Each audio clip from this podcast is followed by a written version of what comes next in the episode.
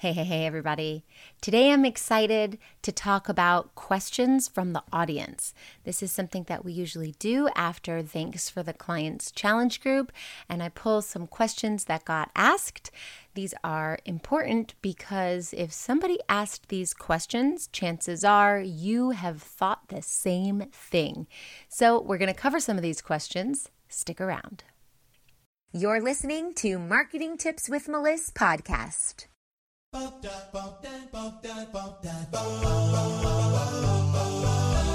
Welcome to Marketing Tips with Melissa podcast. And now your host, Melissa Jakubovic. All right, our first question is How do you know when you've narrowed your niche down enough? I love this question. We talk about niching down, we talk about getting really narrow instead of serving a broad audience. But how do you know if you're too narrow or not narrow enough? Great question. So, if you are extremely broad, let's go with the most broad we can go, which is I help everyone. Then, if you are helping everyone, you are helping nobody. So, we know we have to go a little bit more narrow than that, at least that. I used to have the niche of health and wellness. That was my field, that was my niche. And I found that to be too broad. But you know how I knew that? Because I tried it. So, the way you know if you are too narrow or not narrow enough is by starting somewhere broad and trying it out. Simple, right? So, if you are first starting out in your business, you might need to go a little bit broader. And then, after you have one or two clients under your belt, you can kind of get a feel for what you like. Do I like working with this type of person? Do I feel in alignment? Do I get excited for showing up for this type of work? And if the answers are yes, then you stay there a little bit longer, test it out, hang out for a while. And if the answers are no, then you can say to yourself, or you can ask yourself, what do I like? Now, when we get to work with someone that we like, we get to learn about what we like. But when we get to work with somebody that we don't really like, and it will happen if it hasn't happened yet, then we also know what we like because we know to do the opposite of what we don't like. So that's when you would go a little bit more narrow. When I decided that health and wellness was too broad for me, it was because I wasn't getting enough clients. There were so many people who did what I did, and every client of mine was very different. Now, I know you want to keep it interesting, you want everyone to be different, and sure, we're all different. But when you're in a niche, everyone has a similarity, and therefore you can create a specialty. So I was helping orthodontists, and acupuncturists. And orthodontists have a very different business model than acupuncturists. And I was helping health coaches and I was helping functional medicine doctors, and every one of them has a very different business model. I even ran marketing for bakeries sometimes, and karate studios, and real estate agents, and I was all over the place. And you know what? I was frazzled. I was frustrated. I wasn't making enough money. And I was reinventing the wheel every single time I took on a client. And so that's when you can say, hmm, did I start my business to be frazzled and frustrated and make no money? no. So that's when you know it's time to go a little bit more narrow. Now, when you get too narrow, it's kind of hard to say that you're getting a little bit too narrow. But the only way that you can get too narrow is if you are like super, super, super specific. Like, you need to be a female who's 18 years old, who lives with their mom, just their mom, and one sibling. That's too narrow. But if you're going to say, I help teenage girls, well, then that's a great niche. And you can even get even more narrow. I help teenage girls who are struggling with eating disorders. That's not too narrow. That's a really good niche. The way you know it's a really good niche is that if there was a teenage girl struggling with the eating disorder and someone said, Oh my gosh, I know this person who specifically helps teenagers with eating disorders, you would go, Oh my gosh, let me have their phone number. That's the one I want to talk to because they have a specialty, which is my problem. My problem is their specialty. That's who you're going to go. You're not going to go to someone else. You're going to go to the person who has that specialty. So you stick out from the crowd, and that's what you want. The goal is that you want to be a big fish in a small sea, not a small fish in a big sea. So it takes time and it takes testing. You got to weigh it out, you got to figure it out. but it does take time. Like all great things, especially marketing, it takes time. So start off with one or two clients, make some changes, have another two or three clients, make some more changes, and you can get more and more narrow as you go. And this is why I always talk about needing to define your target market once a quarter. We do this in the agency every three months because as you evolve, your target market evolves.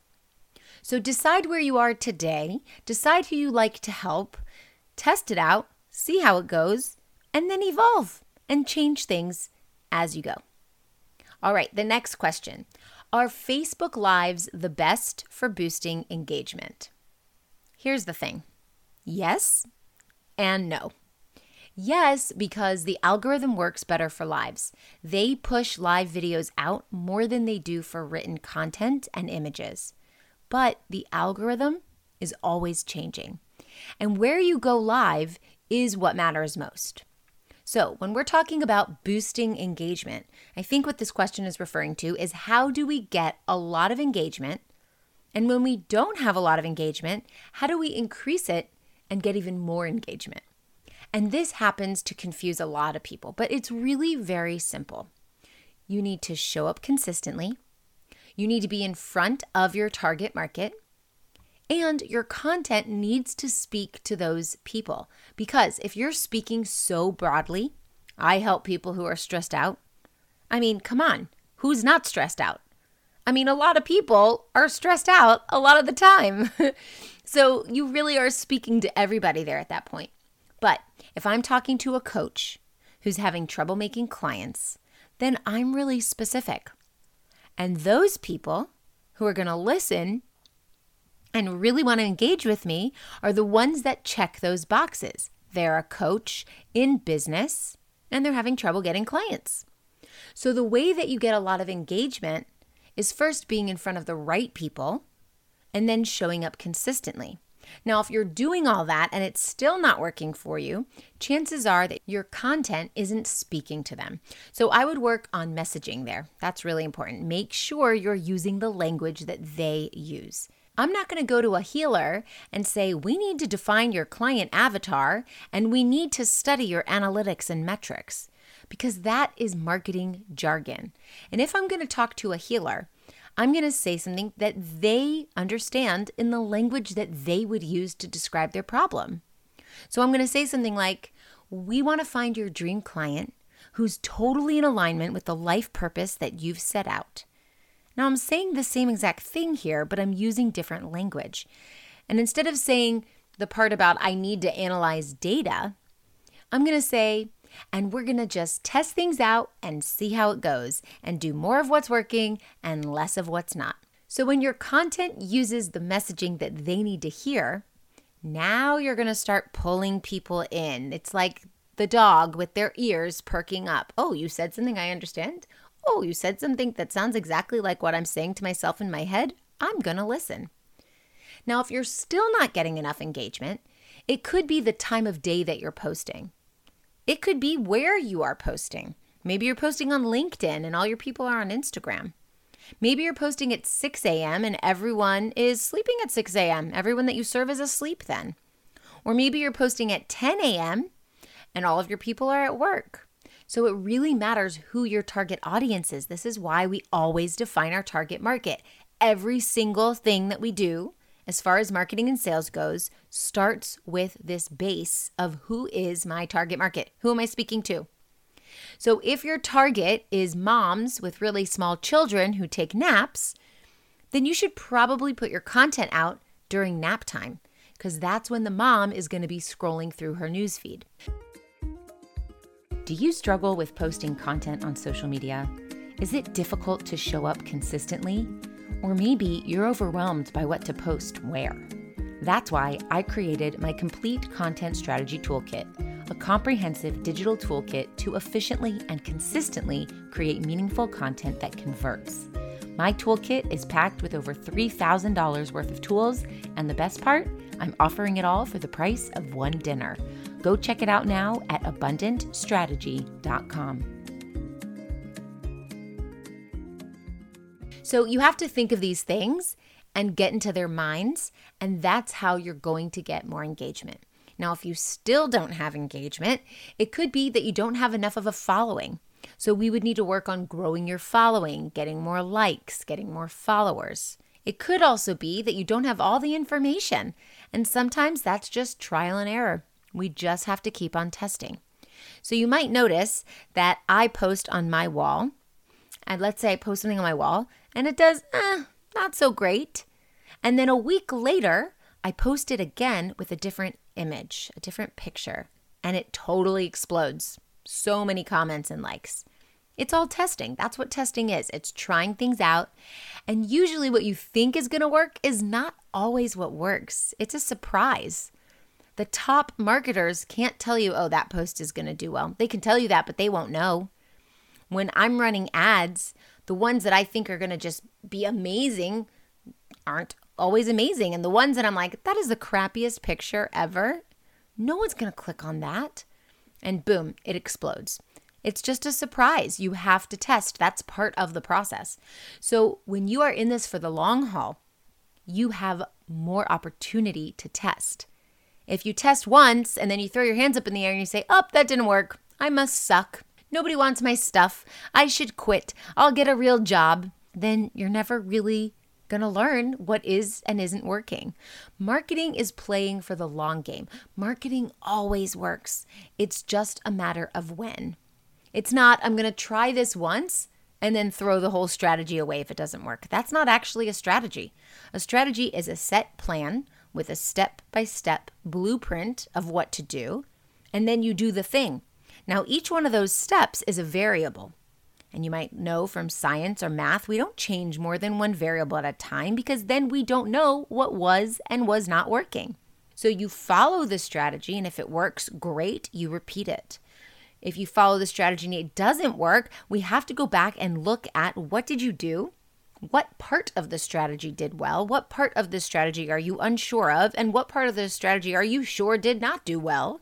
and you pick one of those things and you change just one thing, and that is how you test. And this is why we play for the long game because if you have 15 variables, we're not going to throw the strategy away when it doesn't work, and we're not going to test all 15 things at once because guess what? The same result, it's not going to work. So if you have 15 items, let's say 15 steps in your strategy, and the strategy doesn't work, now we need to go back and test each one of those things one by one by one. And that might take time on each step. And overall, to hit all 15 steps, it is going to take time. So if you know that this is your passion and this is what you want to be doing for your living, then you are in it for the long haul. So you might as well test along the way and give yourself the fairest opportunity for success. Okay, and the last question How important is it to have an email list? This is an excellent question. I don't think people are talking about this enough. Everyone says social media, social media, social media, but no one's talking about email. Email is a huge part of your online business. I believe that you should be on one platform until you master it, don't go to another one, and you should have an email list. Those are the two forms of marketing that you should have one platform that you do really well and you do it consistently and you show up there often, and your email list because you own the email list. You have the emails, they are yours. You can download them in a CSV file. You can carry them from one email platform to the next, to the next, to the next. You can print them out, they're yours. The friends that you're making on Instagram and Facebook and even LinkedIn, if you get knocked out, you go to Facebook jail your account gets shut down, if Facebook decides they don't want to exist anymore, whatever it is, you can't contact any of those people on your list. You can't contact your contacts. So your business is going to go down the tubes if that's the only way that you con- connect with people. So you want to have an email list. Think of it as a backup plan to your social media. But not only that, a lot of people check their emails several times a day way more than they're scrolling in Facebook. And if you have 5,000 friends in Facebook, you're not going to see the content of all 5,000 of those people. But you can be subscribed to 100 people's lists and get 100 emails a day, and you will see them in your inbox. You might not click on them all, you might not read them all the way through, but their name pops up and the subject pops up, and that is a little spark of, oh yeah, I remember Melissa from Melissa Marketing. I might not click on the email, might not read it, but Melissa came up in my inbox. So that thought crossed my mind. So you stay atop of mind. And if you email often enough, whether they open the email or not, they're going to continuously see you in their inbox. And once in a while, they'll be curious and they'll click. Or you might have die-hard fans who open every email, love every piece of content that you put out. Your emails are full of value, and that's even better. So, in your email, you have the opportunity to provide tons of value again and again and again and again. And then when you're ready to sell, you're ready to promote something, it's a much easier sell than going on social media and hoping that your thing shows up in their newsfeed. So, really important that you have the power and the control in your business to be able to have a pool of people that you can go to and turn to to offer your new services or programs or toolkits or workshops. And you can't really do that in social media as easily as you can in your email. Not only that, growing your email list is a really fun part of marketing. It takes time, it grows and grows and grows, and it really is directly related to how fast your business grows. So, if you have a small email list, let's make that the goal and start adding to it. If you have a huge email list, congratulations. Guess what? The same goal. Keep adding to it. You know, on Facebook, you max out at 5,000 friends. On your email list, there is no max. You can have 200,000 people on your email list. And when we get into the nitty gritty, where it's a numbers game, let's say 1% of the people on your email list convert into a paid client. Well, then let's think about this for a minute we have 100 people on our email list, we're going to sell one program. We have 1,000 people on our email list, we're going to sell 10 programs. Can you imagine if you had 200,000 people on your email list? You send an email, a mass email out to everyone, just a pure numbers game. You're going to have people who purchase. So, this should always be a very important part of your marketing strategy is building your email list. So the question is, how important is having an email list? Paramount. So super important. It's something that you always want to be working on, and it's a skill. So you might not know what the hell you're doing when you're starting, and as you grow, like anything else, you learn, it gets better and better, and you grow. How cool is that?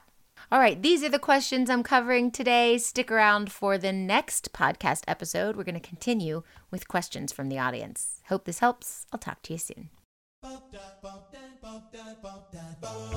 Thanks for listening to the Marketing Tips with Melissa podcast at www.marketingtipswithmelissa.com.